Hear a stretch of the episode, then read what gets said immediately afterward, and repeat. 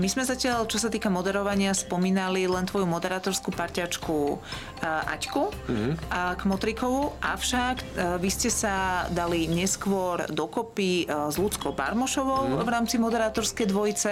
Nový podcast televízie Joj o zákulisí našej práce. TV Joj Newsroom. Vo všetkých podcastových aplikáciách.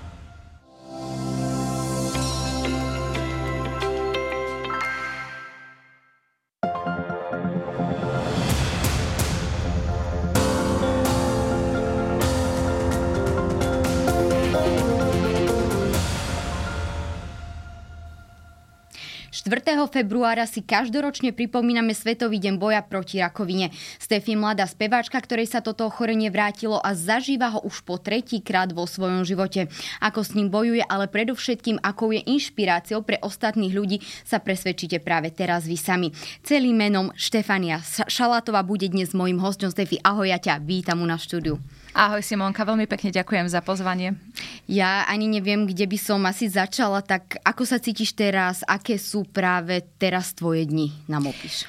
Vieš čo, cítim sa úplne fantasticky a vravím to aj preto, lebo jednak paradoxné je na tom to, že sa opäť liečím na rakovinu, na už tretiu, ale, ale nastúpila som na imunoterapiu, ktorá uh, má veľmi dobré účinky a cítim sa po nej naozaj skvele. A povedala by som, že z celej mojej dospelosti teraz prvýkrát cítim takú, že naozaj energiu, že vládzem robiť uh, veci, nie som unavená.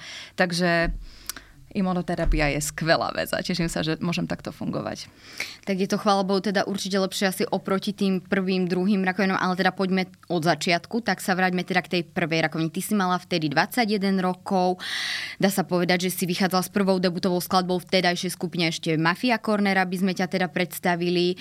Bola vlastne veľmi náročná táto liečba, ale išla ti v úvodzovkách hladko kvôli tomu, že boli to vlastne chemoterapie ožarovania ambulantne, pravda? Áno. Realizované.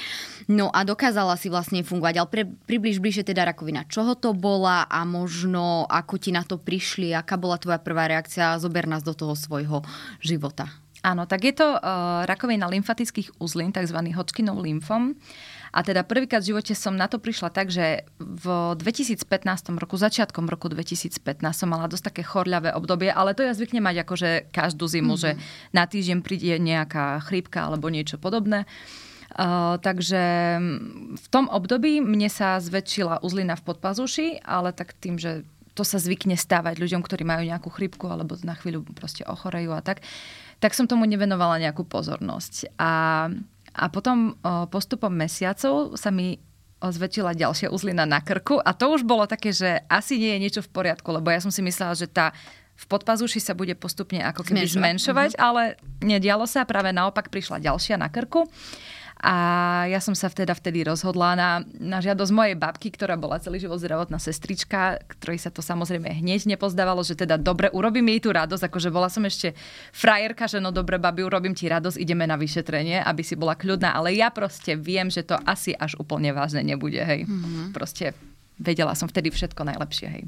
No, ale teda išli sme a pani doktorke sa to opäť nepozdávalo, tak ma pozva, uh, poslala na všetky vyšetrenia v rámci uh, vrátane CT, biopsie a všetkých týchto vyšetrení. Som ich teda všetky absolvovala, prišli teda výsledky a s tým, že mi volala doktorka, že teda je to Hodgkinov lymfom, rakovina lymfatických uzlín. Ja som si ešte vtedy myslela, že, že je to ako, že bolo mi povedané, že je to zhubný nádor. A ja som si myslela, že to je super, že ešte máme som to rozprávala, mm-hmm. že, že však zhubný vlastne zhubia a život ide ďalej. Ale pravda bola úplne iná samozrejme.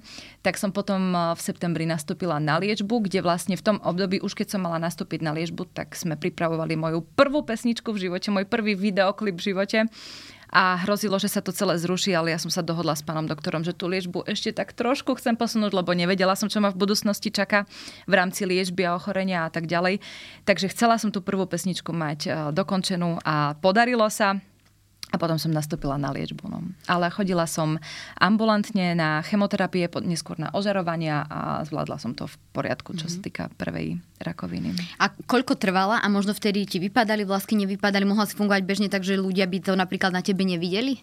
Mohla som fungovať, lebo ono je to v podstate tak aj o, lekári to tak ponímajú, že pokiaľ o, ten pacient nemá akoby veľmi agresívnu rakovinu, alebo ako to nazvať, že že pokiaľ môže, tak ho dávajú ambulantne, ako dávajú mu tú liežbu ambulantne. A v mojom prípade to našťastie bolo možné, čiže ja som medzi tým normálne fungovala. Ako je pravda, že po chemoterapii som bola unavená, ale prišla som domov, dala som si nejaký deň, dva úplný oddych, e, vypla som od všetkého a, a potom som mohla ďalej normálne fungovať. Dokonca som v tom období mala aj veľmi veľa vystúpení, akcií.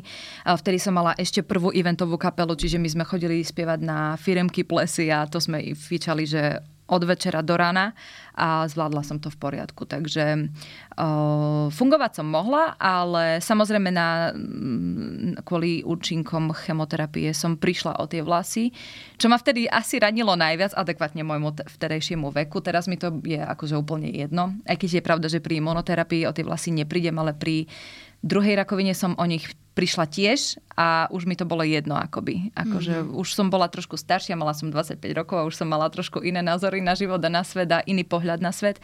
Takže vtedy, v tej, keď som mala 25 rokov, tak to pre mňa nebolo také dôležité, že o tie vlasy prídem, ale pri tej prvej ma to teda trápilo. No. Mm-hmm. Ale fakt len na chvíľku. Ono, no človek asi, keď si prejde niečím takým hrozným, ako si si prešla ty, tak sa na ten svet potom pozerá úplne inak. Presne aj my, keď sme sa rozprávali, keď si napríklad schudla fakt, že ja to ani nevidím, lebo možno máš aj tie hodnoty úplne inde nastavené ako bežní ľudia, čo si my všímame možno e, na ten prvý pohľad. Tak poďme teda k tej rakovine číslo 2, by som to povedala, teda po 5 rokoch sa ti opäť vrátila, ale asi to bolo už neporovnateľné s tým, čo si zažívala prvýkrát, pretože to bolo asi, by som povedala, presný opak. Bola si hospitalizovaná a čo bolo najhoršie, bola teda tá transplantácia kmeňových buniek. Áno. No, to bola naozaj uh, náročná liečba.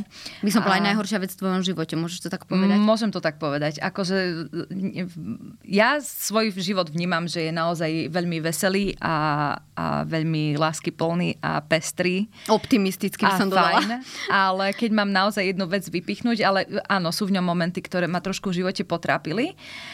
Ale jedna vec, ktorá ma potrapila naozaj najviac, bola transplantácia kmeňových buniek. Ale nechcem, um, ak to bude sledovať nejaký človek alebo počúvať, ktorého to možno čaká, tá transplantácia, ono to tak nemusí byť u každého onkopacienta, pretože poznám, mám tam uh, dodnes nejaké kamarátky, ktoré tiež absolvovali transplantáciu, zvládli to v poriadku, ale uh, ja som mala skôr strach z toho, že som sa liečila v období pandémie, a mňa dosť e, ranil aj prístup ľudí k tomu, že niektorí nechceli nosiť rúška, niektorí e, nechceli nosiť, e, dať sa očkovať, niektorí, niektorým sa nepačili opatrenia a že ako v tom celom systéme teraz ja sa mám liečiť s úplne vymazanou celou imunitou, lebo e, pred transplantáciou ti musia chemoterapiou vymazať celú imunitu a do toho, aby som nejak vedela fungovať, aby som nedostala COVID a keď dostanem COVID, čo sa so mnou stane, ako to telo príjme, ako to zvládnem. Ja som mala taký proste celý balík tých emócií aj skrz tú pandémiu. Čiže nevhodnom čase môžem povedať, že si ju ešte aj áno, dostala. Áno. Tak, tak, tak. Takže, takže uh, aj kvôli tomu som sa tak veľmi bála tej transplantácie a aj som ju potom ťažšie znašala, lebo predsa len akože No, je to špecifický, špecifická áno, situácia a zákon. A celý zákrok teda, pardon. Mm-hmm. Um, tak nám ho bližšie približ, aby človek, ktorý naozaj o tomto v živote nepočul, si vedel teda mm-hmm. predstaviť, čo si ty prežil, aj keď si to určite nikto nedokáže, keďže to neprežije. Áno, áno. No začnem od začiatku tej, tej druhej diagnostiky um, môjho ochorenia. Vlastne v roku, v le, uh, koncom leta 2019 ma strašne začalo boleť v chrbtici no, v spodnej časti, ale že strašne, teda veľmi. A uh, opäť som si myslela, že asi to bude z aparatúry nejaká platnička, proste nedávala som tomu nejaký veľký význam, lebo ak niekto nechce nikdy naozaj chodiť po lekároch a nie je vôbec hypochonder, tak som to ja, akože, uh, že keď nemusím, tak naozaj uh, uh, nie som tá, ktorá by sa stiažovala s každou blbosťou, tak som si myslela, že ono to prejde, že dám si trošku na chrbticu akože uh, kľud, kľudový režim a takéto veci, ale uh, postupom času to bolo len horšie a horšie a zobudzala som, so, som sa na tie bolesti každú noc. Čo je celkom zaujímavé, že ty dokážeš cez deň fungovať, ale večer, keď si ľahneš a zaspíš, tak sa v noci zobudíš na takú bolesť, že ja som myslela, že vykušem steny, alebo že ja neviem. Čo to bolo, bodanie, alebo tupá bolesť? Aké no, to taká veľmi ostrá, uh-huh. bodavá, ako keby, ako keby mi niečo pulzovalo uh-huh. uh, niekde dole v chrbtici a no, hrozné. Uh-huh. Akože zmeska podľa mňa všetkých bolestí, to bolo... No, povedala by som, že taká zmeska všetkého možného. Ale samozrejme prvé mesiace, týždne, opäť mesiace som to Mhm. opäť neriešila, že asi to prejde. Potom som si začala googliť, tak som si myslela, že asi to bude možno ischias, nejaký zapálený hlavný veľký, neviem aký nerv. Potom som si myslela, že e, a ako som spomínala, tá platnička kvôli aparatúre alebo takto. A nakoniec uh, som tak akože by the way medzi rečou doktorovi pri bežnej kontrole moj, uh, pri mojom onkologovi som mu povedala, že ináč tak dosť nepríjemne ma pobolieva v chrbtici. A on že aha, tak dobre, tak vás pošlem za ďalšou pani doktorkou, ktorá sa špecializuje na chrbticu. Teraz mi zabu- uh, vypadla tá lekárka. Uh, nevadí, To dobre? um, ktorá ma vyšetrila, taktiež mi urobila všetky hej, CT a všetky tieto veci a vlastne už sa jej tam niečo nepozdávalo. Poslali ma ešte na biopsiu, čo je odobratie vzorky z chrbtice z tej kosti a vlastne potom tam eh, na základe týchto eh, výsledkov mi potvrdili, že sa teda vrátil ten Hodgkin, že je v poslednom štádiu. Ke, čo, toto keď som počula, tak som si myslela, že no, tak to už je asi proste koniec, alebo ja neviem, čo teraz bude nasledovať. Vôbec to tak nie je. Takže ak aj eh, opäť počúvajú nejakí a sledujú onkopacienti, tak vôbec to tak nie je to, čo si na začiatku myslíte. Vôbec to nie je také zlé. A, a potom vlastne na základe toho všetkého mi doktor nastavil celú liečbu s tým, že už som musela ísť na hospitalizáciu. A ja som si myslela, že že, lebo vte, to bola taká situácia, že môjho lekára vtedy e, kvôli dovolenke zastupovala nejaká iná lekárka. A ona mi volala, že príďte v pondelok na hospitalizáciu aj s pyžamom, so všetkým. Tdd. A že nie, že môj doktor by mi to nepovedal. Vieš, tak ja som prišla, ale bez pyžama. Si si stále myslela, že teda ty tam neostaneš. Stále som si myslela, že určite tam neostanem, že to nemôže byť také vážne. Aj napriek tomu, že som si myslela, že to je štvrté štádium posledné že som to teda vedela, tak som si myslela, že si ma nebudú predsa kvôli tomu nechávať v nemocnici, ale nechali si ma teda, akože dodatočne sme sa dohodli na ďalší deň, na ďalší termín a už som prišla aj s pyžamom. No a začala mi uh, tiesť chemoterapia hneď, uh, ako ma hospitalizovali s tým, že ak uh, môžem teraz porovnať ambulantnú liečbu a hospitalizačnú, tak um, pre onkopacientov na základe mojich skúseností je určite lepšia hospitalizácia, pretože pomedzi chemoterapiu, pomedzi všetky tie um, um, Vyšetrenia. infúzie, uh, ktoré musia človeku stiesť v rámci toho plánu liečebného, uh, stihnú dávať aj uh, proti nevoľ- nevoľnosti nejaké látky a tak, akože lieky a tak. Čiže, čiže ja som sa v podstate potom cítila lepšie po tej chemoterapii, ktorú som dostala ako keď som bola trans, uh, hospitalizovaná. Mhm. Takže Paradoxne. paradoxne, možno. áno, Mhm. áno. Lebo viem, že pacienti sa vy, vyhýbajú tomu, že nechcú ležať v nemocnici, že radšej proste prísť, nech to uh, stečia a ísť Odísť. domov. Ale lepšie je to byť, podľa mňa, z mojich skúseností, Mhm. byť hospitalizovaný. Čo tebe išlo v hlave v tomto období, teda napríklad, keď už si videla, že je to vážnejšie, že už možno naozaj ten optimizmus povestný podľa mňa, ktorý k tebe patrí, na chvíľu vyprchal?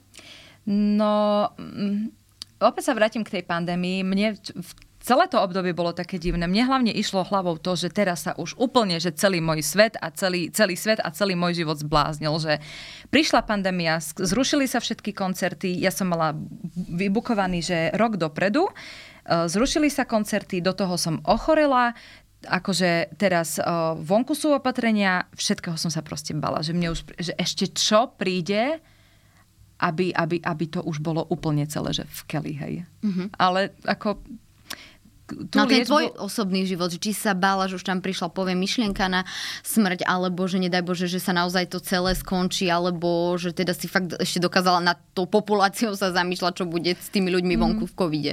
No, myšlienka na smrť neprišla nikdy. Uh, akurát som si len myslela, že pokiaľ je to, že v štvrtom poslednom štádiu, tak, tak to bude veľký prúser, že že toto, keď rozchodím do normálneho bežného života, že môžem takto fungovať ako teraz tu na, tak akože vlastne, že si neviem predstaviť, že sa to vôbec z posledného štádia dá dať ešte do takého úplne normálneho života. Mm-hmm. Ale dá. takže, um, takže z toho jediného som sa, bala som sa toho, že posledné štádium, že čo všetko ma čaká, že, že jak vlastne ja dopadnem, že čo keď bude zo mňa nejaký, nejaký vozičkár, alebo, mm-hmm. alebo že, Na že nás- nejak následky úplne nejaké choroby. doživotné mm-hmm. následky, ale vôbec fakt to tak nie je. No. Tak čím to je a ako to obdobie teda u teba vyzeralo, keď si sa teda dokázala z toho štvrtého štádia dostať teda tam, kde si, i keď sa ti opäť vrátila, samozrejme môžeš plnohodnotne aspoň fungovať, mm-hmm. tak ako vlastne to obdobie vyzeralo u teba? Chodila si teda, ako si to povedala, teda respektíve si bola hospitalizovaná, ano. možno koľko dní, týždňov, mesiacov a potom tá e, samotná transplantácia kmeňových buniek, kedy prišla a ako vyzerala? No ja som chodila na hospitalizáciu na tie chemoterapie, to som chodila, tuším, ak si dobre pamätám, myslím, že každé tri týždne na zo pár noci, 4-5 noci. Um, a potom som vlastne nastúpila na transplantáciu s tým, že ešte pred ňou mi odobrali, lebo ja som bola sama sebe darcom, tak mi ešte predtým odobrali ten ako keby najzdravšie bunky z tela, ktoré zamrazili.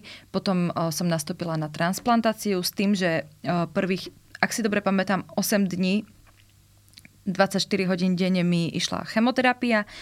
A potom 9. deň bol ako keby voľný a na 10. deň mi transplantovali tie moje uh, ako zmrazené bunky. No a to bol akože pre mňa celkom náročný proces, lebo uh, v podstate tým, že sa uh, tá uh, imunita tou 24-hodinovou chemoterapiou 8 dní v kuse ako keby znižuje a ničí, aby sa potom tým transplantom vedela znova celá uh-huh. naštartovať. Tak potom, keď sa naštartuje, tak paradoxne vzniká najväčší problém, pretože vtedy odchádzajú sliznice človeku v tele, svalstvo, mm, zvierač. Bola som, áno, bola som zaplienkovaná na zo pár dní. Tráviaci trakt sa nejak aj spomalil, potom sa aj zastavil. Čiže naozaj to bolo veľmi náročné obdobie v, po fyzickej stránke, že zvládnuť to, aby, aby som vedela nejak, že že fungovať, prejsť na vecko tým, že mi odchádzalo svalstvo. Urobila som akože dva kroky na vecko, už som sa celá zadýchala, už som bola úplne hotová, že, že som si vravela, že kedy to proste celé skončí, kedy mi už bude konečne dobre. Ale dá sa to zvládnuť. Aj napriek tomu, že naozaj to bolo pre mňa veľmi náročné obdobie, ale dá sa to zvládnuť. A keď som... Tá transplantácia trvala 5 týždňov a keď som potom prišla domov, uh, tak Celý ten čas si bola v nemocnici, ty Celý si domov nešla vôbec. Vôbec, vôbec. Tam, tam je... Uh, Muselo trans... byť aj úplne sterilné prostredie, keď si to opisovala, vlastne aj to nebolo jednoduché na psychiku, povedz, že ako v podstate ti dezinfikovali všetko okolo teba, tak ďalej, áno, že v podstate áno. nielen fyzická bolesť, ale aj tá psychická nebolo určite príjemné, čo si aj tam zažívala. Určite, určite bolo to náročné, áno, tá izba bola úplne celá sterilná, ležala som na samotke, zákaz návštev samozrejme, nemôžem ani vysť z, z izby, aj keby som chcela, tak sa nedala, lebo tie dvere boli veľmi veľké, hrubé, elektrické, neviem aké. Za, zakázané otvárať okno, každý deň mi izbu dezinfikovali, všetci boli v ochranných skafandroch týchto, až nie skafandre, ale mm-hmm. akože veľmi dbali na to, aby naozaj sa ku mne žiadna baktéria v tej nulovej imunite nedostala, alebo vírus a tak práve preto som sa bala, bala celého toho covidu, lebo, mm-hmm. lebo e, mi to nebolo jedno skrz toho, aké majú ľudia na to názory. Mm-hmm. Pre, presne kvôli tomu. A ako sa niektorí k tomu staviajú, ale lekári aj sestričky boli super. No takže áno, to bolo sterilné, ale dokonca teraz uh, mám tam uh, ďalšie kamošky a napríklad presne dnes jedna moja kamoška nastúpila na transplantáciu a vravela, že už to vôbec nie je také prísne, že mm-hmm. ono sa to tak postupne uvoľňuje, že napríklad teraz už majú vlastné pyžamo, keď chcú. Ja som dostala pyžamo také nemocničné mm-hmm. každé ráno čisté, že už si môžu zobrať aj nejaké, ja neviem, že um, detskú výživu alebo takéto. Ja som nemohla mať nič. Ja som každé ráno dostala 2 litre vody a k tomu samozrejme obed, ktorý mi dali, pokiaľ som nemala potom žilovú stravu. Ale okrem mobilu, nabíjačky, notebooku, knihy, som nemohla mať fakt na izbe nič. Ešte aj úterak som dostala každé ráno. Čistý mhm. akevku som mohla mať svoju samozrejme. A mydlo som mala tiež na izbe. Čiže naozaj vtedy to bolo, že veľmi striktné. A teraz je to podstatne celé také uvoľnenejšie. Mm-hmm. Čiže myslím si, že aj na psychiku pacienta je to lepšie, keď je to také, že Dokonca sme sa dohodli s tou mojou kamoškou, že ja idem v pondelok ležať na svoju imunoterapiu, takže ju prídem pozrieť. Čiže Čo by mali by ma... ani v tvojom Áno, v mojom vtedy. prípade mm. ne, bol zákaz návštev, ale pravdepodobne ma už teraz k nej pustia na chvíľku, mm-hmm. že aj, aj, aj mne to trošku rýchlejšie ubehne celé. No ale potom po tej transplantácii ma pustili domov po tých piatich týždňoch a to bolo náročné, akože naozaj Uh, ja som dostala zoznam, uh, zoznam potravín, ktoré nemôžem jesť. To znamená napríklad uh, ovocie som nemohla, zeleninu som nemohla. Dokopy, že nič, hej, že naozaj to bolo ťa... Ja už tak čo ne... si mohla vlastne? Práve nad tým rozmýšľam, že čo som vlastne vtedy jedla, akože možno nejaké vývary, hej, ja som vegetarián, čiže ešte aj meso som samozrejme Vylúčila. vôbec mm-hmm. v mhm. žiadnom prípade. Takže len nejaký možno zeleninový vývar, akože také, že vyvarené to mohlo byť, ale čerstvo kúpené jablko mm-hmm. som nemohla zjesť, hej. Mm-hmm. Ako, no, Nejakú veľmi zaujímavý proces, mm-hmm. áno. A vlastne potom ďalšia vec, hej, vravím, tá, tá slabosť, ktorú som mala v nohách, v končatinách, v svaloch, v rukách, proste, že som nevládala naozaj nič, že som celé tie dni preležala Dokonca, keď ma prepustili, som mala napísané na papieri, že nemôžem mať pri sebe ani zvieratá tým, že predsa len tiež, hej, že napríklad psi chodia vonku, mm. donesú nejakú baktériu alebo niečo. Čo bolo vtedy s Ladynou? Kto by nevedel, to je tvoja mačka. Ladynka. som práve povedať, že to bol jediný bod, v ktorom som lekárov nepočula, ale nevedia o tom. ale, ale zase naša mačka vôbec nechodí von, že, ona je naozaj bytová. Mm. Um, púšťame ju na balkón, ale my tam ani nemáme trávnik, v ktorom by sa držali nejaké baktérie, mhm. baktérie alebo mini roztoče, alebo čo, že nič. Takže akože, to som tak akože prižmurila ocko, že proste Ladinku si pekne nechám, nedáme ju nikde, však na ňu sa v podstate najviac teším po tých piatich týždňoch, takže, takže Takže tak, takže bola som s Ladinkou potom celý čas. No, ale... Čiže si viac trvalo... menej ležala a vlastne dávala dokopy, dá sa povedať, svalstvo, ktoré tebe asi áno. najviac odišlo, by som povedala, ak som to dobre pochopila potom všetko, podstate, že sa ti muselo... Sliznice, mm-hmm. svalstvo, áno, áno. A už aj, aj tak mi ako keby naspäť nenabehovalo to svalstvo tak, ako by som chcela, aj napriek tomu, že už ubehli, dajme tomu, ja neviem, 3, 4, 5 mesiacov, že už takmer pol rok možno. A a už som sa jedného dňa nahnevala, že idem to riešiť s nejakým fyzioterapeutom, alebo tak, tak som išla, oni vraveli, že je to normálne, že ja proste naozaj musím akože vydržať a len cvičiť každý mm-hmm. deň. Tak som teda cvičila, ale fakt, kým som bola v takom, že 100% stave, no v, uh, posledné leto som koncerty zvládla už dobre teraz, ako 2023 v pohode, ale 2022, a to som v 2020 bola na transplantácii, mm-hmm. ešte v 2022 som na pódiu mala problém udýchať. 100% mm-hmm. udýchať a ustať hodinový koncert. No, mm-hmm. Prečo si ty v tomto období žila? Čo bolo to, čo ťa hnalo po tých piatich týždňoch od transplantácie vlastne dopredu, okrem určite tej mačky, tá hudba? Čo bola tá vlastne sila v tebe? Tak určite mám šťastie na skvelého partnera, na môjho Tomáša. Uh, on mi bol stále aj dodnes je obrovskou oporou po každej stránke. A on ma vtedy veľmi ťahal, akože on sa o mňa dosť staral a, a aj teraz, keď potrebujem, tak nikdy s ničím nemal problém a nemala som ani na sekundu pocit nikdy od neho, že by som mu bola nejak na príťaž, alebo proste my to tak máme naozaj, že aj on keď len muži a soplik, hej. Aj keď on len trošilinku ochorie, tak ja urobím všetko preto, aby naozaj nemusel nič a iba oddychoval. Čiže my to tak máme recipročne spolu, že naozaj jeden sa od jeden od druhého staráme, tak. keď to potrebujeme. A takže samozrejme Tomáš, a, a naša Ladinka ma držala nad, nad hladinou. A tak jasné, tak to je môj stred vesmíru. Prepač Tomáš, ale to nevadí, on je s tým v pohode, lebo ja viem, že aj preňho je ona stred vesmíru. My to tak máme, no proste. To Spoločné je tak, dieťa. Hej. To je tak, áno.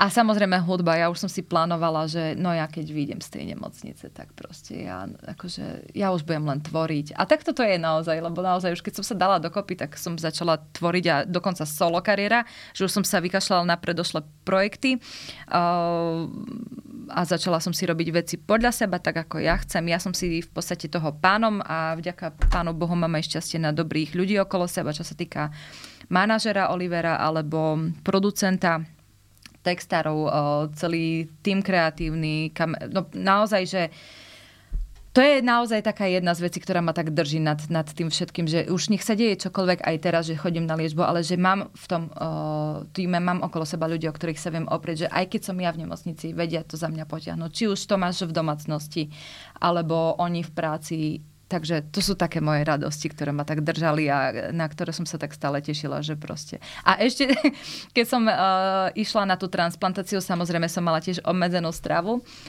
A ja teda, musím sa priznať, ja a kuchyňa, ani varenie, ani pečenie, že nič, že nula vodou.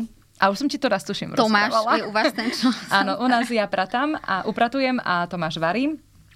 A, ale ja som mala strašnú chuť, ale že obrovskú chuť na, počas tej transplantácie na všetky rôzne druhy koláčikov. Pamätáš si, že som ti o tom Nie, ja len rozprávala? viem, že si hovorila, že keď niečím, že kto ťa potešne, čiže je to dobré jedlo, k tomu sa určite No. tiež dostaneme. A teda mala si chuť na Hej, hej. koláčiky. Mala som chuť na všetky druhy koláčikov, lebo ja mám proste rada celkovo jedlo. To je akože a, a väčšinou zdravé, ale mám Mhm. rada aj takéto presne čokoládky, koláčiky a takéto nie moc úplne najzdravšie veci. Tak ja som si počas tej transplantácie celý čas v mobile pozerala, že i, a tento recept ja si spravím hneď, keď príjem domov. Hneď, keď budem môcť. Aj tento, aj ten. A ja som si všetky takto ukladala do mobilu. No hádaj, koľko receptov som už viem. Ani jeden recept dodnes nebol upečený.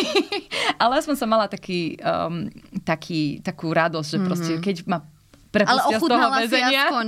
Keď síce si neupiekla, ale niekto iný ti No jasne, urobil. tak to akože máš. uh, dobrý koláčik stále musí byť, ale, ale hej, ale, ale myslela som si, že sa to naozaj v Mhm. mojom živote zlomí, že vrátim sa z nemocnice celá zmenená, lebo ináč som počula, že počula, že tá transplantácia mení ľuďom chute a napríklad niektorí ľudia, že po, ale väčšinou, keď je eh, darcom niekto iný, že Mhm. sa ti zmení chuť, alebo že ak niekto napríklad bol fajčiar a dostal uh, Bunky toho človeka, kto bunky fajčil? nefajčiara, Ja tak prestane. A, Aha, alebo že, opačne. a Mhm. naopak kľudne a takto, hej. Čiže No, ja som bola zatiaľ sama sebe darcom, ale... Takže si ostala sama sebou, takže verná A ostala som sama sebe. sama sebou, áno.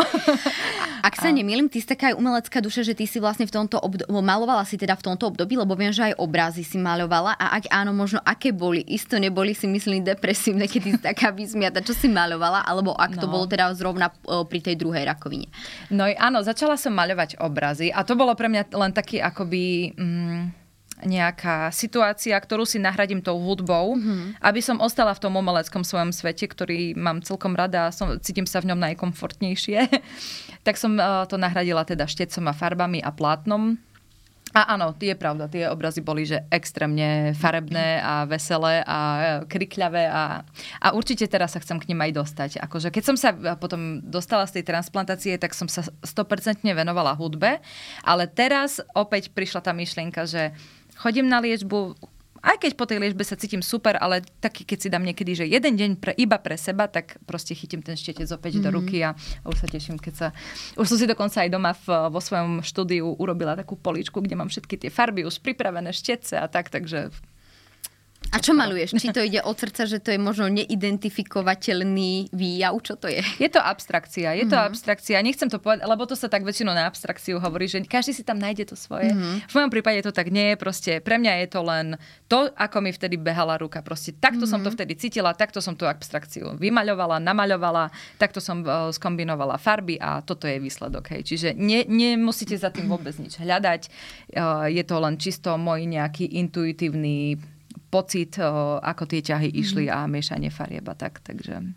Po tejto druhej rakovine si sa nejako vzdelávala na tému rakoviny, čo sa napríklad presne stráví týka, že si zmenila alebo zmenila životný štýl, alebo si si už povedala, že to už naozaj bola tá posledná, ako si to vnímala?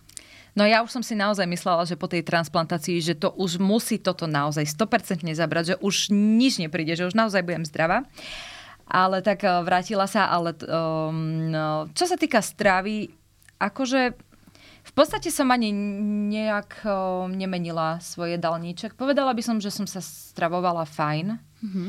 Lebo, Lebo ten, kto si pozrie tvoj som- Instagram, môžeme povedať, že vlastne teraz, keď máš takú pre niekoho možno príliš zdravú alebo takú výživnú, šťavovú, detoxovú stravu, takže to nie je teda kvôli uh, tej rakovine, ale že to teda kvôli tvojmu presvedčeniu, respektíve možno tomu, aby sa cítila lepšie. Je pravda, áno, je to pravda. Akože nie je to kvôli ochoreniu prioritne, ale je to kvôli tomu, že sa chcem ako keby tak celkovo vyčistiť, mm-hmm. lebo musím sa priznať opäť tie kolačiky, však nedávno boli Vianoce, tak my sme dostali vianočné pečivo z môjho priateľa práce, od mojej babky, od mojej mamy, ešte my sme niečo kúpili.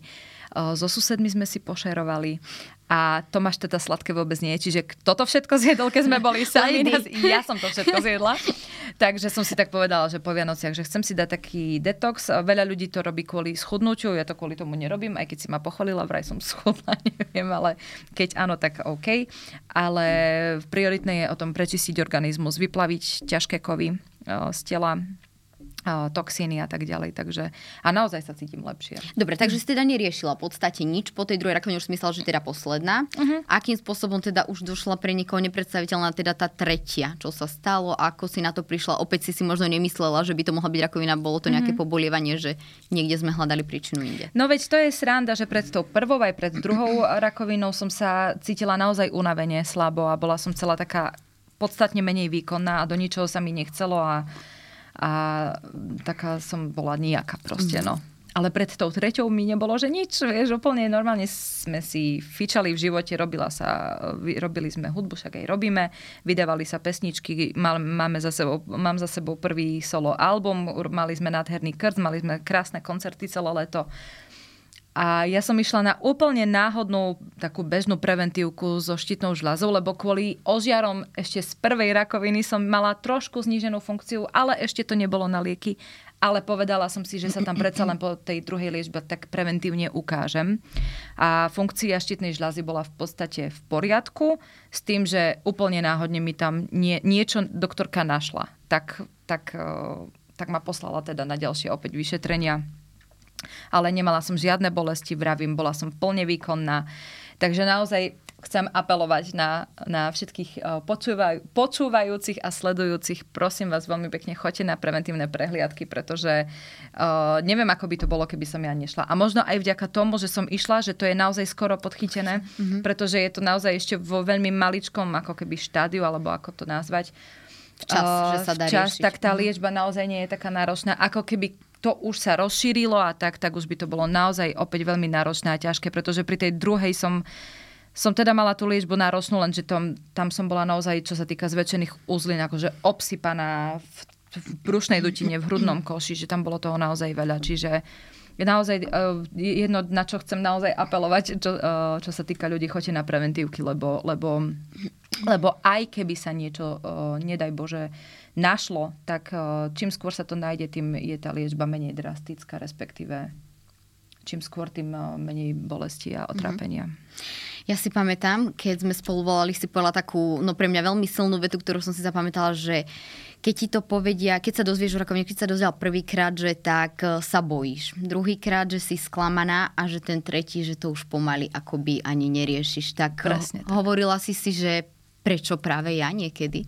Presne tak. Presne si to vystihla a, to tak aj vravím, že naozaj aj tú tretiu rakovinu som prijala s úplným a proste takým pokojom, že a nevravím, nepýtam sa samej seba, že prečo ja, lebo čo prečo ja, však každý človek má niečo v živote, čo musí proste riešiť. Niekto má um, finančné problémy, niekto má rôzne iné zdravotné problémy, niekto má problém, pr- problémy pracovné, chcel by nejaký sen dosiahnuť, nejde mu to. Niekto je na ulici, niekto je hladný, niekde sú deti v detskom domove. Proste každý má niečo, hej. Tak ako na mňa vyšla rakovina lymfatických uzlín. Tak čo? No tak vyšlo to na mňa, no. Veď každý niečo má. Takže je to bohužiaľ tak, taký je život. A nemá nikto 100% šťastný život. Ja som, Takže... poviem na to, tá reakcia mi prvé napadá, že wow, to sa dá brať takto v podstate od začiatku byť tak nastavený, lebo ja mám pocit, že ty si od začiatku takto v pohode so tak všetkým. Dá sa, akože alebo to je tiež ten proces, ktorým si si ty prešla, že od tej prvej rakoviny, že nebolo to tak vždy. Mm, pre mňa to tak bolo stále. Akože na, no, čo sa týka mojej rodiny, samozrejme, uh, ja som v podstate psychologom tejto rodiny, lebo ja som musela byť tá, ktorá, ako im to poviem, aby sa zbytočne netrapili, aby nám nevideli, aj keď boli bolestivé uh, situácie, momenty, hlavne počas tej druhej choroby, aby to na mne nezistili, aby sa zbytočne netrapili, lebo som vedela, že sa z toho dostanem. Čiže ja musím byť v prvom rade v poriadku, mm-hmm aby vedeli byť v poriadku všetci okolo mňa naokolo. Čiže, čiže No presne, ja som sa aj k tomuto chcela dostať. Ako to napríklad taká tvoja mama, chuďatko, no poviem mama, hej, lebo e, vzťah mama-dcera berie, že práve ako ona niesla to, keď sa pozerala pomaly na umierajúce dieťa v tom druhom štádiu vtedy. Uh-huh. A ty si ešte vyzerá, že držala teda ju pri živote a neboj, mami, bude dobre. Hej, hej, hej. Uh, čo sa týka mamy, alebo aj celkovo rodiny, ale aj mamy, um, ja mám tú výhodu, že moja celá rodina je na východnom Slovensku a ja som tu na. Čiže reálnu, reálnu uh, story alebo celú realitu vnímal iba Tomáš. A, a celá moja rodina vedela iba to, že ako, ako to, aký je výsledok, nejaký je priebeh. Mm-hmm. Čiže ako, a mám sa dobre, mám za sebou transplantáciu, mám za sebou chemo, všetko je v poriadku, hej. Mm-hmm. Ale reálne, že by som, akurát viem, že bol moment počas transplantácie, keď som vravela, že odchádza sliznica, respektíve sa ako keby tiež reštartuje a tak, tak mi vlastne um, ako keby sa zošupávala koža z ústnej dutiny a z jazyka. A vtedy som mala naozaj také obrovské bolesti, že Uh, jednak som si poprosila morfium, lebo už sa to nie... Nie, že som si poprosila morfium, ale poprosila som lekárky, nech mi dajú niečo be- proti bolesti a dali mi to najsilnejšie, lebo asi vedeli, že čo to v takom štádiu pacienti majú za bolesť. Tak v tom období už som nemohla ani rozprávať, ale trvalo to zo pár dní. A vtedy som celej rodine napísala, že už nevl- že nevládzem rozprávať, že ozvem sám, keď budem v poriadku. Mm-hmm. Čiže možno len to jediné tak ako reálne vedeli, že, že vlastne, že naozaj, že teraz asi je fakt, sú nejaké dni, alebo je nejaké obdobie, kedy ma asi niečo fyzicky boli, asi sa trápim, asi, asi niečo nie je dobré. Ale akože vravím, prv, trvalo to pár dní a hneď som sa im potom ozvala. Čiže ja mám, moja mama je veľmi citlivý človek Čiže ja som sa snažila robiť všetko preto, aby vlastne ona v podstate dokopy nič nevedela. Ahoj, mami. To je úžasné, že ty si ešte aj v tom svojom stave dokázala myslieť na ostatných, či už vonku počas tej korony, keď sa k tomu vrátim, alebo teda na túto mamu. Znamená to, že vlastne ty aj v bežnom živote, ako sme spomínali tvojho priateľa, že on a choroba chlapci, nič zlom soplík a tak ďalej, že vlastne teba aj v bežnom živote, že si pohode, že funguješ len tak ľahko, nič nezlomí, že ideš možno pre niekoho cez mŕtvoly. Ale hej, veď áno, áno. Ale ešte som sa chcela k tej mame dostať, mm-hmm. že mhm. netýkalo sa to len mami, ale celej rodiny, lebo veď aj babky sa za mňa modlili a tak, takže proste veľmi, veľmi som ako opatrne pristupovala k tomu, čo ako mm-hmm. komu poviem. A ideálne fakt len tie finálne veci, keď už boli veci za mnou, že už som v poriadku, že som v poriadku a tak. Takže, no a prepáč, aká bola otázka? mm, No, to, čo sme sa bavili, že vlastne teda, že si držala ty ich nad hladinou, to si teda povedala. Áno. A... Áno, a vlastne, ty, aby mohli byť oni v poriadku Pohode? skrz toho, čo Áno. im ja poviem, tak musím byť ja v poriadku, aby mi to uverili. Mm-hmm. Čiže to bol taký, to je taký celý domček z karat, kde je proste na vrchole, alebo niekde skôr možno na spodku musím byť, alebo keď tá moja karta spadne, tak sa to všetko zosype. No, Čiže Čiže tak, no. Obmedzuješ sa teraz možno v niečom viac ako predtým pri tých prvých dvoch rakovinách? Mala si tiež na výber, ty si podľa teraz vlastne akú formu liečby máš? Môžeš nám ešte približiť vlastne, že ty si sa ale pri tejto tretej bála, že čo ti nastavia, alebo si tiež nevedela vlastne, ako to dopadne. Mm-hmm. Že si bola chvíľu v tej neistote, že ono to vyzerá teraz, že si v pohode a tak ďalej, ale taktiež ten začiatok, keď si sa dozvedela, tak ti nebolo všetko jedno, že čím si budeš opäť musieť prechádzať. O, neobmedzujem sa v podstate v ničom. Ako samozrejme, tak tá vegetariánska strava, ona je veľmi prospešná pre onkopacientov. Ale ja som sa nestala vegetariánkou kvôli sebe, ale kvôli... Zvieratám, humánnemu hľadisku. Chcem byť hlasom zvierat, áno. A je to pre mňa naozaj veľmi dôležité. Takže prioritne kvôli zvieratám, ale pomohla som tým aj sebe, hej, mm-hmm. že naozaj je to fajn pre pre viacero veci, ako to je na dlhú debatu. Mm-hmm. Um, Mliečne výrobky akože tiež v podstate držia tie zápaly v tele, ale tomu sa tiež už cez, skrz toho vegetariánstva vyhýbam. Uh, pretože nechcem povedať, že som vegánka, lebo akože raz za čas, keď prídem domov do humeného a mamka ma víta s brinzovými haluškami, tak si ich dám. Si, no.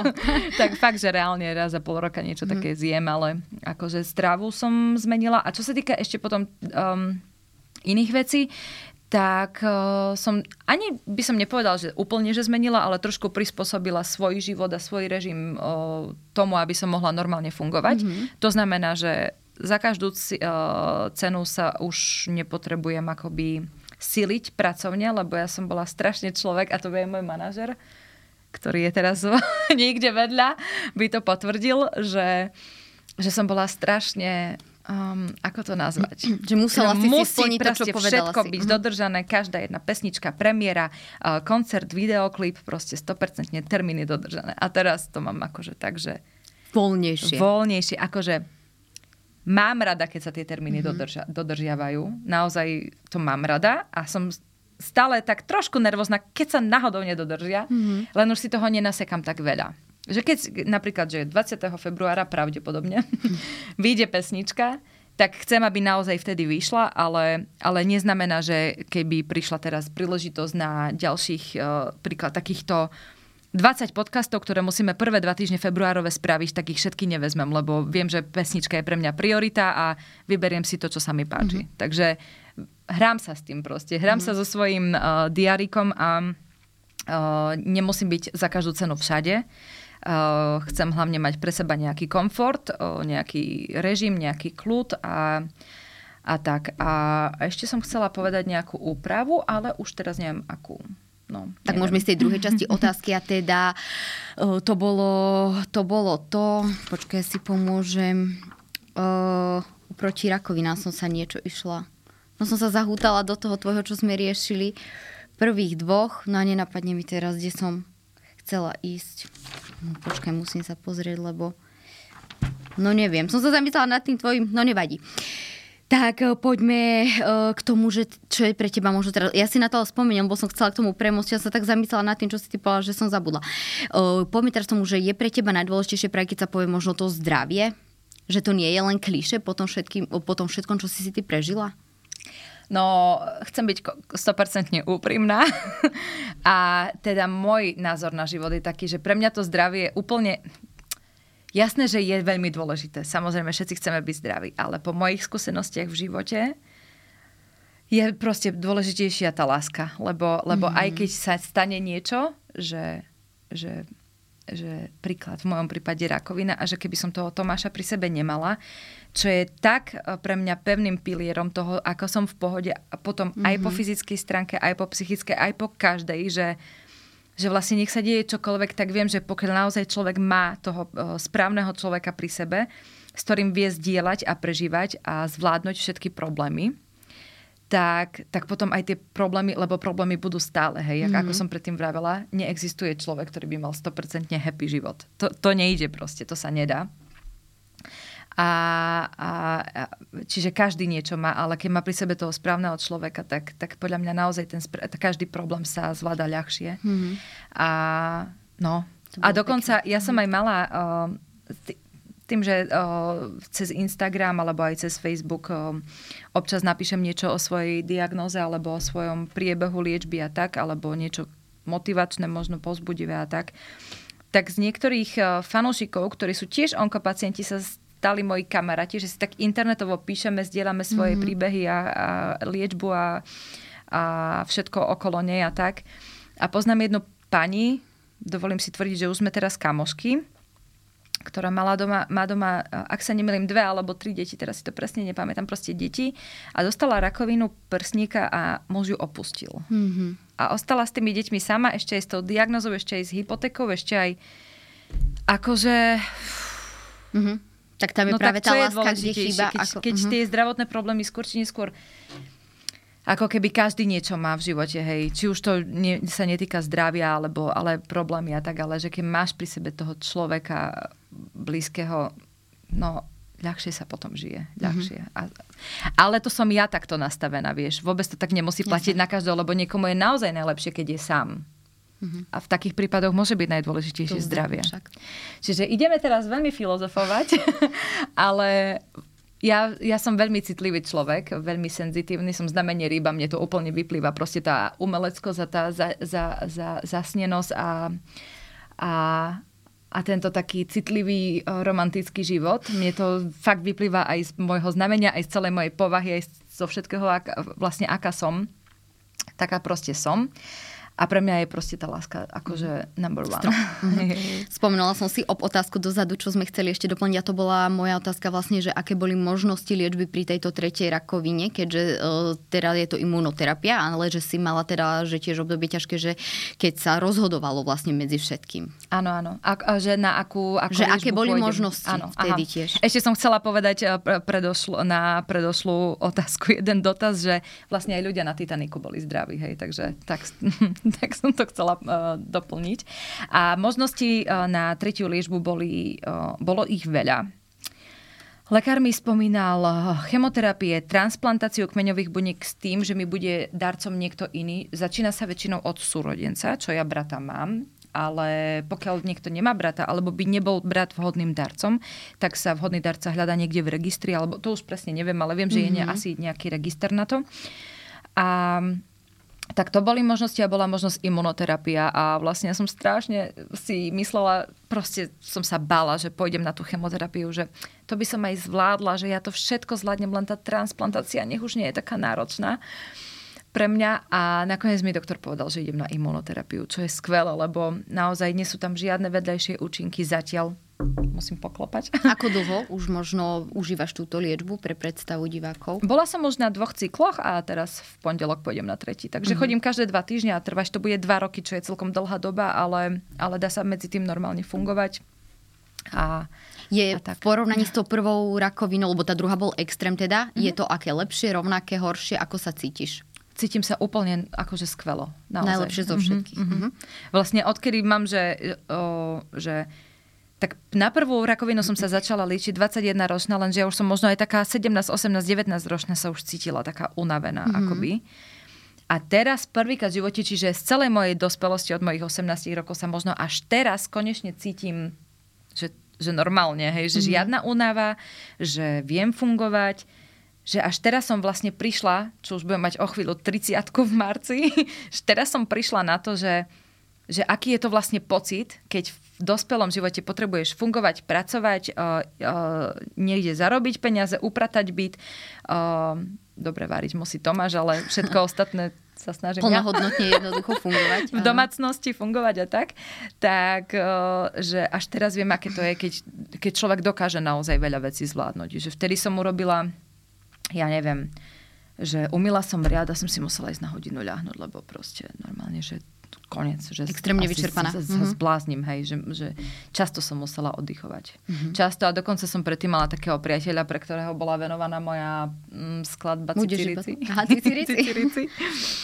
tak on ma mal za strašne napríklad lenivú, lenže ja som vo svojom vnútri vedela, že ja nie som lenivý človek, veď ja od malička proste chodím na som chodila na umelecké školy v Umenom. Mali sme štyri, ja som chodila z nich na tri, hej, lebo jedna mi nestačila. Ja som bola strašne aktívne dieťa a že kde je proste tá sila, keď od malička mm. jednak návyk som mala, že som mohla, vedela takto fungovať a jednak uh, som aj chcela, mm-hmm. že ja som sa stále chcela šprtať vo, v hocičom umeleckom.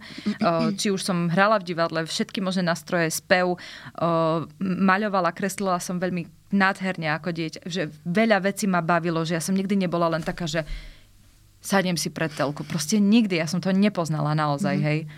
A potom som bola s priateľom, pre ktorého som bola zrazu ja lenivý človek.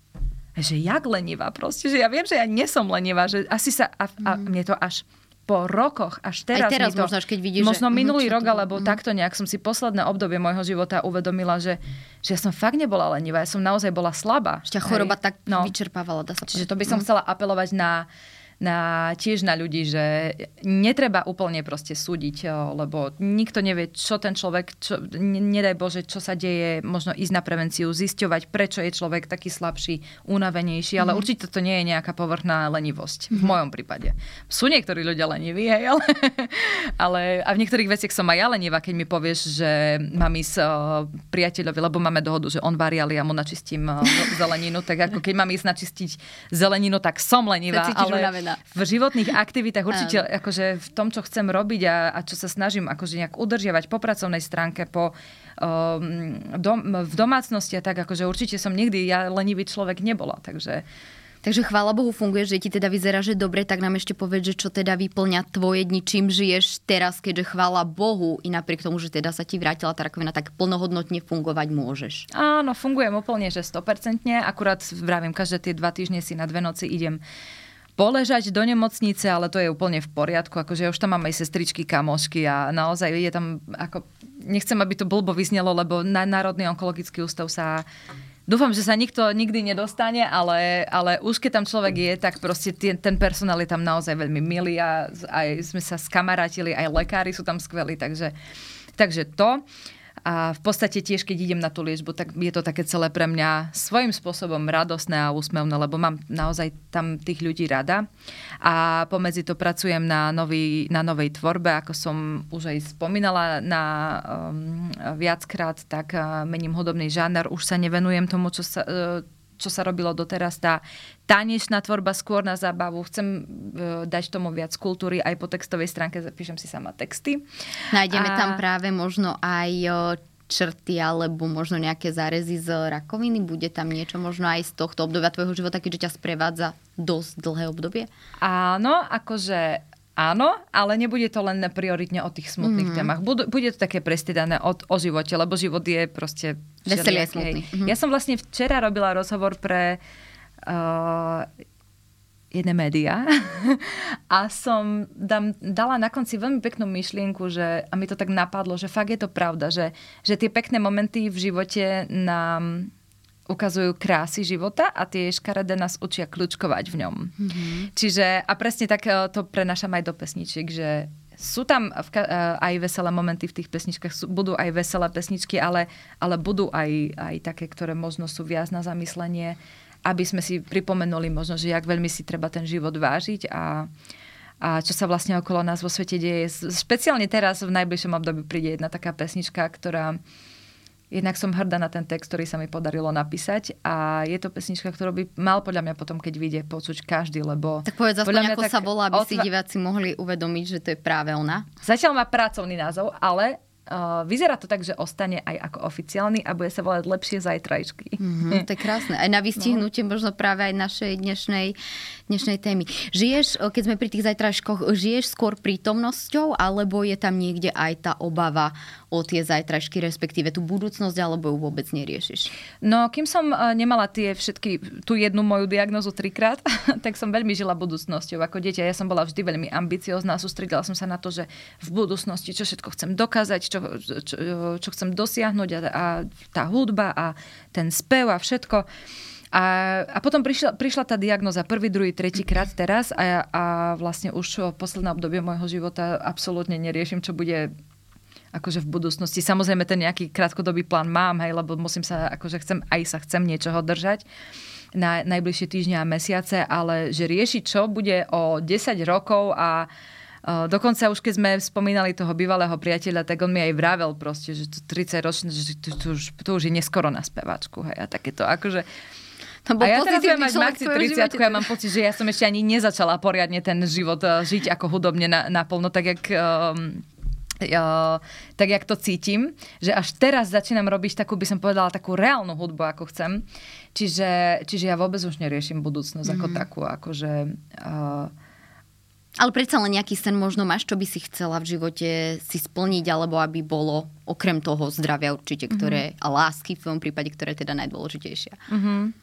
No áno, akože chcem robiť hudbu, to je jasné. Chcem, aby, aby, aby som ju stále vládala robiť a aby, aby všetko išlo tak dobre ako doteraz aj s našim týmom, nech sa mi darí.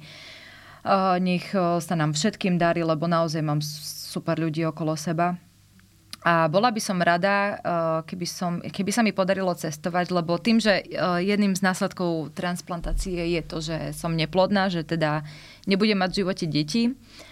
A tak by som chcela, že už keď sa mi niečo podarí uh, zarobiť, tak proste si to chcem užiť tak, že spoznáš ten svet. Už som bola, už som vycestovala. bola som už na Kube, na Zanzibare a na Filipínach a v podstate som dosť neskoro začala cestovať. Až, až 28 ročná na to, že koľko ľudia cestujú celý život, tak ja som dosť neskoro začala, ale ja som si našla priateľa Tomáša, ktorý už má precestovaný skoro celý svet. Tak cez neho som sa tak akože naočkovala na to, že to je fakt super proste. Že ja som o tej Kube snívala od mojich 14 a potom som, som sa dala dokopy s človekom, ktorý bol na nej už dvakrát a so mnou tretíkrát a chystáme sa štvrtýkrát. že že vlastne chcem spoznávať ten svet. Baví ma proste to, um, ako ľudia žijú, ako, ako, ako sa žije vo svete, ako... A, sk- a skrz toho si aj uvedomujem, že ako my sa tu vlastne dobre máme na to, aký sme uhundraní Slováci niekedy, pardon. Niekedy, hej, mm. nevravím, že vždy, ale že, že vlastne že nehľadať všade to zlé, ale možno si pripomínať aj to dobré, že, mm že ten svet je naozaj pekné miesto podľa mňa. Čiže chcem si, chcem si užívať svet, chcem si užívať e, pódia s ľuďmi, ktorých bude moja hudba baviť mm-hmm. a mať taký nejaký kľudný život a, a byť s Tomášom v pohode a naša mačička nech... A hlavne ešte, čo ma dosť akože, e, pardon za výraz, Hneva. Hneva. Uh, tak by som strašne chcela, aby, aby, aby tie zvieratá už pocitovali takú slobodu a, a, a keď sa kráva môže dožiť 20 rokov, tak aby ju po roku nezabíjali a, a takéto mňa skôr akože mhm. hnevajú veci. To ma fakt vyslovene trpí a kvôli tomu viem veľa času v mojom živote preplakať po nociach a po večeroch.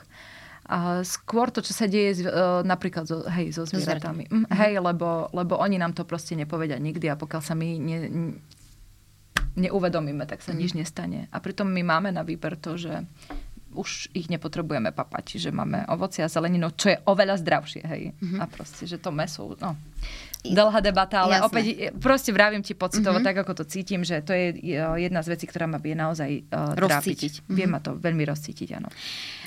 čo možno rozcítilo veľa žen, bola tá informácia, keď si ju spomenula ešte. Chcem uzavrieť niečím pekným, ale nedá mi sa to neopýtať, že ako si sa ty ako žena vyrovnala s tým následkom, teda, že napríklad v živote nebudeš môcť mať deti?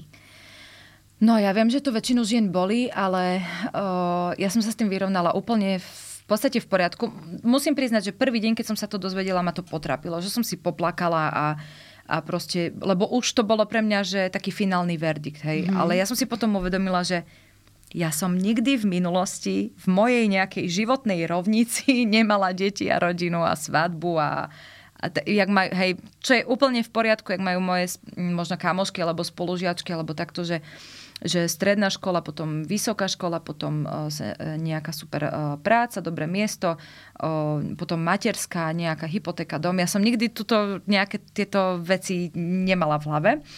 A stále som vlastne rozmýšľala iba nad tou hudbou. Či už ja budem mať v živote priateľa, alebo nebudem, tak mám Tomáša, vyzerá to tak, že to možno aj spolu doklepeme, lebo fakt si rozumieme. Uh, ale či by on bol, alebo nebol, alebo niekto iný, alebo vzťah, alebo svadba, alebo deti, to nikdy v mojom živote nebolo. Hej. On to prijal tiež takto v pohode? Že... On bol, on bol takisto nastavený celý Aha, svoj okay. život. Hlavne on, má, on, má, on nevyzerá, on vyzerá naozaj, naozaj ako náš rovesník skoro, ale jemu ťaha už na 50 Čiže uh, on je tiež vegetarián asi 18 rokov. No naozaj sme sa po viacerých stránkach našli, aj čo sa týka vegetariánstva, aj cestovania, aj tých uh, nie detí. Uh, Takže je to v poriadku. Ja milujem deti, ja milujem s nimi komunikovať pod pódium. Dokonca som bola veľmi krátku chvíľku učiteľka v živote, ja, ale tam ma to nebavilo, lebo ja nechcem byť tá, ktorá im káže, ja chcem byť tá, ktorá s nimi sranduje. Preto mi to z, pohľa, z pozície spevačky oveľa viac vyhovuje, že oni keď čakajú proste na ten podpis po koncerte alebo na fotku, tak proste je to sranda, hej, s nimi, že vieme vtipkovať, je to celé akože funny, hej, a zábavné. Tak takto v, te, v tejto uh, rovine? rovine je to pre mňa OK. Ale že svoje deti a tehotenstvo a všetko to, akože nikdy som nad tým nerozmýšľala, aj keď uh, úplne uh, nezahadzujem možnosť, že možno niekedy v budúcnosti si vezmem nejaké vyseparované dieťa. Mm-hmm. Lebo ja som mám taký proste ekologický život, že na silu tu tlačiť niečo, čo už máme, len to proste treba dať tomu druhú šancu. Takže aj z toho ekologického hľadiska sa na to pozerám aj tak, že možno by som si niekedy dieťa adoptovala. Ale mm-hmm. zatiaľ akože stále je pre mňa priorita hudba, ale som tomu dosť otvorená, akože mm. adopcii.